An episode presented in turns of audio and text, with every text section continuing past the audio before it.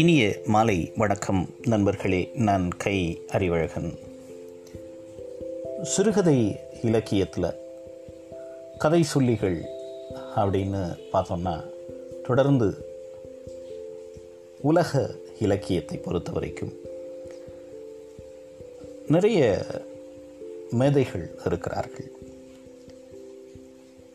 அதில் குறிப்பாக Yeats, Shaw, Pasternak, Faulkner, Mauriac, இந்த மாதிரியான சிறுகதை எழுத்தாளர்கள். அதுக்கப்புறம் கதை சொல்லிகளில் எர்னஸ்ட் ஹெமிங்வே, ரவீந்திரநாத் தாகூர், இது மாதிரி சிறுகதையில் தங்களுடைய முத்திரைகளை பதித்தவர்கள், உலக அளவில் முத்திரை பதித்தவர்கள் நிறைய பேர் இருக்கிறார்கள். சமகால தமிழ் இலக்கியத்தில், இந்திய இலக்கியத்தில் அதே மாதிரி நிறைய ஜாம்பவான்கள், அந்த பால் சக்காரியா, அதே மாதிரி ரசூல் மண்டோ,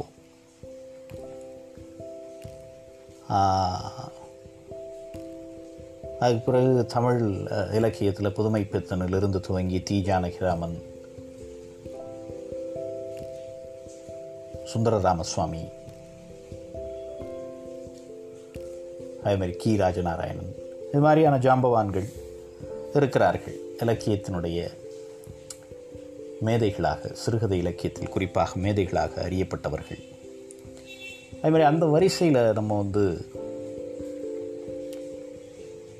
இன்னும் சில எழுத்தாளர்களை சேர்க்க முடியும். பல பேர் இருக்காங்க. பிரபஞ்சனுடைய கதைகள் மானுடத்தை பேசக்கூடியவை.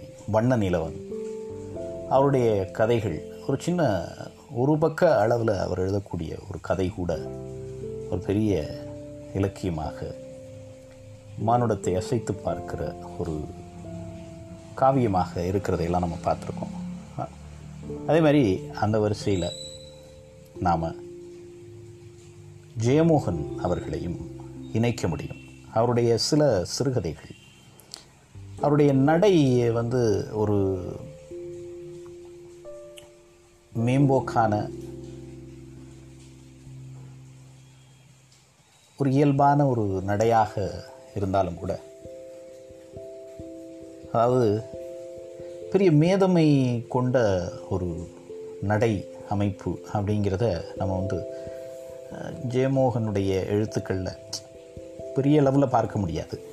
ஆனால் அவருடைய பல கதைகள், அவருடைய அந்த கதை சொல்லுகிற பாங்கு, அவர் கதை சொல்லக்கூடிய விதம், இது பெரிய அளவில் பாதிப்பை நிச்சயமாக உருவாக்கியிருக்கிறது. குறிப்பாக அதில் சொல்லணும்னா, இந்த இரண்டு கதைகளை நம்ம சொல்லலாம். ஒன்று சோற்றுக்கணக்கு, அதே மாதிரி யானை டாக்டர். இந்த இரண்டு கதைகளை நம்மளால் ஒரு ஒரு பெரிய தாக்கத்தை உருவாக்கக்கூடிய சிறுகதைகள் அப்படிங்கிற வரிசையில் சேர்க்க முடியும். ஜாம்பவான்கள் வரிசையில் சேர்க்க முடியாது அப்படின்னா கூட, ஒரு சிறுகதை இலக்கியத்தினுடைய தரமான படைப்புகள் அப்படிங்கிற வரிசையில் நிச்சயமாக சேர்க்க முடியும். அதே மாதிரி எஸ். ராமகிருஷ்ணனுடைய பல கதைகள், அவருடைய பல சிறுகதைகள், அவருடைய எழுத்து நடை கொஞ்சம் மேதமை தன்மை கொண்டதாக இருக்கும்.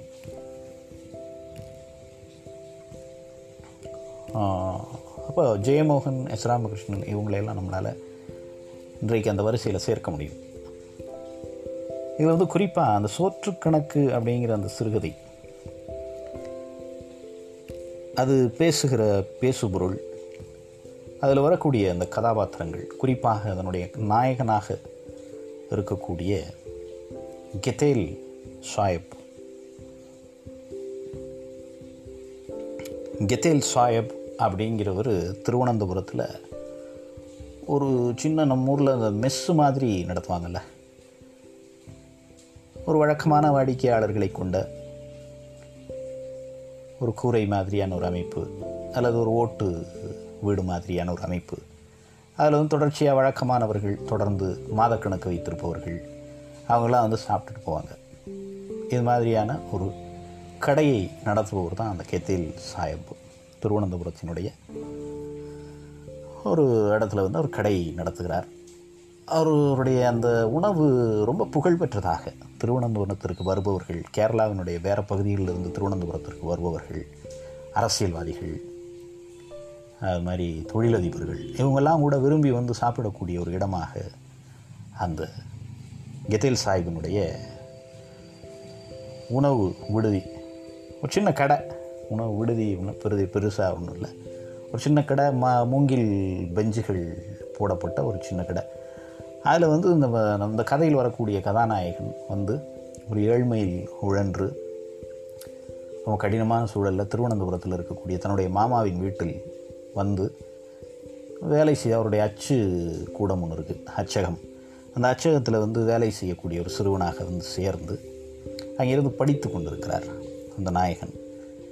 அப்போது அந்த வீட்டில் வந்து தினமும் கஞ்சி, சூடு கஞ்சி தான் கிடைக்கும் இவருக்கு. இவருடைய வீட்டில் அதை விட ரொம்ப மேலான வறுமை. அவங்க வீட்டில் இந்த குருணி அரிசி அப்படின்னு சொல்லக்கூடிய கருப்பு அரிசியில் செய்யப்படுகிற சோறு, அதில் தயாரிக்கப்படுகிற கஞ்சி இதான் கிடைக்கும். அதனால் கொஞ்சம் வெள்ளைச்சோற்று கஞ்சியாவது கிடைக்கட்டும் அப்படின்னா அப்பா வந்து இந்த அச்சகத்தில், மாமாவுடைய அச்சகத்தில் கொண்டு வந்து சேர்க்குறாரு. இப்போ இங்கிருந்து வளர்கிறார். உணவு அப்படிங்கிறது ஒரு பெரிய கனவாக மாறிப்போகிற சூழலில் அந்த பையன் வளர்கிறாரு, படிக்கிறாரு, ஆங்கில இலக்கியம் படிக்கிறாரு திருவனந்தபுரத்தில் இருக்கக்கூடிய ஒரு கல்லூரியில். பிறகு வந்து ஒரு காலகட்டத்தில் அந்த வீடு பிடிக்காமல் அங்கிருந்து வெளியேறுவதற்கு தயாராகிட்டார். வெளியேறி போகக்கூடிய ஒரு காலகட்டம் வந்தப்போ இப்படி போகக்கூடாது அப்படின்னு சொல்லிட்டு அந்த வீட்டில் இருக்கக்கூடிய அத்தை மாமி வந்து அவருடைய அந்த புத்தகங்கள், படிக்கக்கூடிய புத்தகங்களை எல்லாம் பிடுங்கி வைத்து கொண்டு கடன் கட்டணும் அப்படின்னு சொல்லி, இந்த வீட்டில் நீ இவ்வளோ நாள் சாப்பிட்டதற்கான கடனை கட்டணும் அப்படின்னு சொல்லி 48 ரூபா கணக்கு காட்டுவாங்க.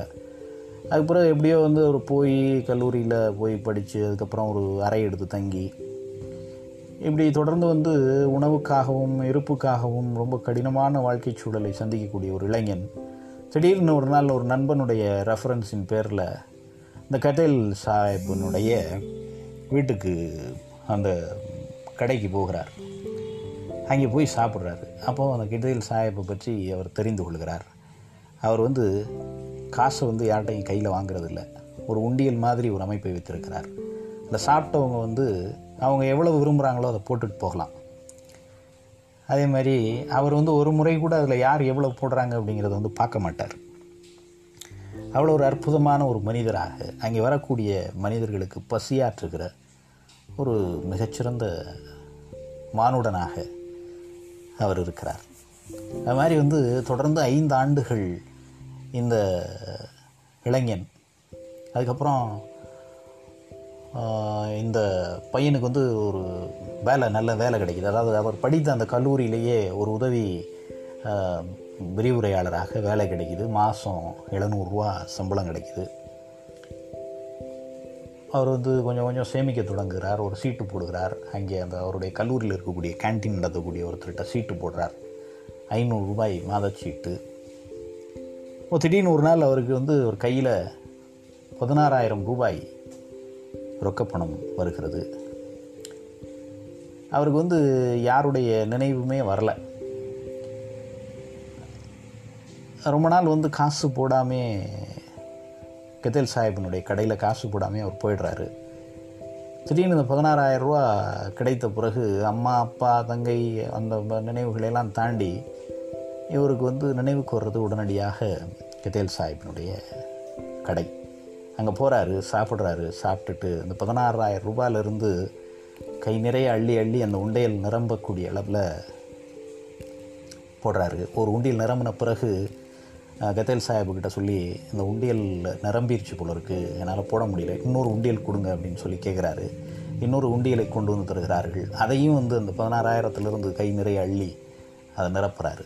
நிரப்பிட்டு ஒரு மனதார அவர் போகிறார். இதில் அந்த கேரக்டரை, இந்த கெத்தேல் சாஹிப் அப்படிங்கிற அந்த ஒரு கதாபாத்திரத்தை ஜெயமோகன் சித்தரித்திருப்பது, அந்த கதாபாத்திரத்தின் உள்ளிருக்கக்கூடிய மானுடத்தை, அந்த கதாபாத்திரம் மானுடத்திற்கு சொல்லக்கூடிய செய்திகளை, இதையெல்லாம் ரொம்ப நேர்த்தியாக இந்த கதை சொல்லும். ஒரு நெடிய கதையாக இருந்தாலும் கூட படிப்பதற்கு ரொம்ப சுவாரஸ்யமான, ரொம்ப அற்புதமான ஒரு கதை. ஜெயமோகனுடைய மிக முக்கியமான கதைகளில் இது ஒன்று அப்படின்னு நிச்சயமாக சொல்லலாம். படிக்க வேண்டிய ஒரு சிறுகதை. நன்றி நண்பர்களே, மீண்டும் இன்னொரு பதிவில் நாளை உங்களை சந்திக்கிறேன். வணக்கம்.